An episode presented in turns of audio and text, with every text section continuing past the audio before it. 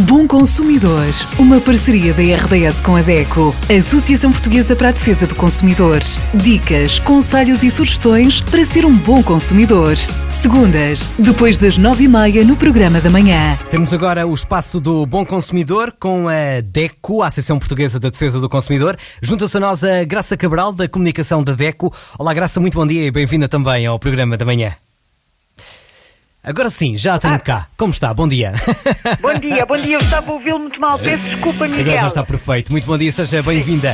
Graça, hoje eh, falamos da validação de faturas para o IRS, que é importante para recuperarmos algum dinheirinho, é ou não é? É verdade, é verdade. É, é algo que não devemos deixar de fazer. Embora, e começo pelo fim da conversa, Miguel, embora, porque esta é uma das dúvidas mais frequentes aqui na nossa associação, quem não fizer a validação das faturas que estão na sua área, na área de faturas pendentes, não as perde. Atenção, entram na categoria despesas gerais familiares, mas essa categoria tem um limite de 250 euros, portanto, será apenas uma gota d'água no oceano. Embora não se percam, só entrarão aí.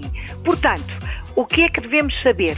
Que temos até ao dia 26 de fevereiro para validar as faturas, verificar as faturas que estão pendentes ou caso seja necessário, inserir uh, os dados, manualmente os dados daquelas que não estão lá, das faturas que não estão lá. Portanto, até 26 de fevereiro. E porquê é que já estamos a falar nisso? Porque é uma excelente ideia não deixar tudo para a última, não é? Tem é importante uh, Quando é que termina mesmo? A... a data para, para toda a validação das nossas faturas, qual é a data de términos? 26 de fevereiro. 26, muito bem, fica aqui a data para ninguém é esquecer. É o último dia, exatamente, Sim, o último dia do prazo. Como é que se faz?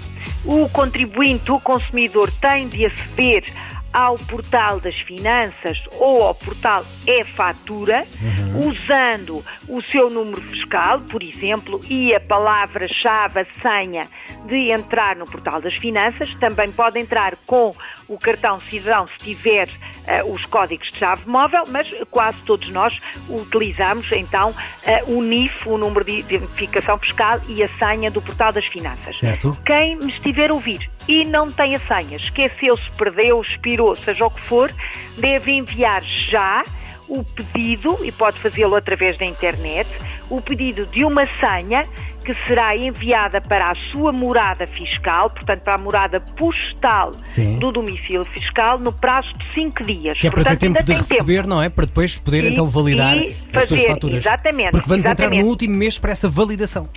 Exatamente, e como, enfim, o tempo uh, corre muito depressa, se vê que não tem senha, expirou, esqueceu, seja o, que uh, seja o que for, tem, digamos que esta semana para pedir então a senha. Uhum. A senha.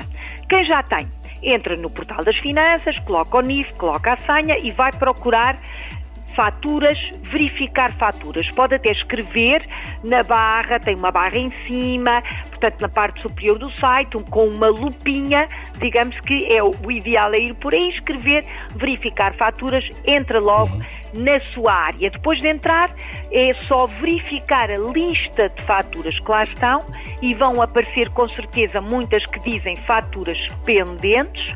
Pode começar por aí, ver quais são as pendentes, ou seja, aquelas que não estão classificadas e que nós temos que as classificar e carregar depois na palavra guardar, que é para ficarem na nossa página de despesas. Quais são as mais habituais? Despesas de supermercado. Digamos que as despesas uh, que todos nós temos, enfim, não Sim. fugimos delas, uh, das grandes compras, têm que ser guardadas como despesas gerais familiares. A maioria não está classificada. Depois temos faturas de saúde, de farmácia, que não têm a receita associada e aqui o consumidor, se tiver a receita, deve inserir o número de receita e uh, logo essa fatura fica classificada na área da saúde. Se não tiver receita, fica na mesma classificada na área da saúde, mas não tem, assim, grosso modo, palavras certo que não são corretas, mas para toda a gente entender, entender não tem o desconto total, digamos assim. Depois há despesas relacionadas com cultura, por exemplo, a compra de um livro, a compra de material escolar, a compra até de material informático, devem ser classificadas como hum, educação. Tem despesas relacionadas, por exemplo, com o automóvel, com a manutenção do automóvel, com as oficinas, têm que ser classificadas dessa forma. Certo. Quem tem ginásio também classificado É verdade, é uma, da- é uma das novidades, não é? O ginásio É é há verdade, muito tempo. o portanto, veterinário.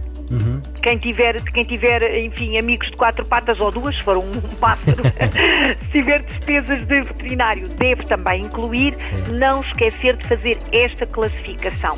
Muito Passo bem. final. Sim. Faturas que não estão lá e que nós temos o talão.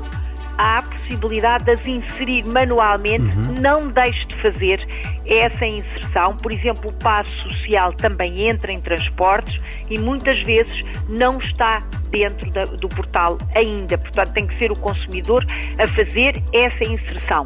Depois, validar tudo, carregar em guardar e fica lá com as suas despesas ah, para, obviamente, conseguir ter um IRS mais simpático na altura Digamos que- de o pagar ou receber. Digamos que é, mais, é uma prendinha, não é? Que podemos ter aqui nesta altura, É assim, a mesmo, partir do é momento isso que o mesmo. IRS é pago, portanto, pelo, pelo Estado português, a todos os contribuintes, pode ter Isso essa, mesmo. essa, hum, digamos, essa ajuda este também, não é? exatamente, não é? Tudo o que É possa verdade. ser deduzido no IRS devemos sim. deduzir, obviamente.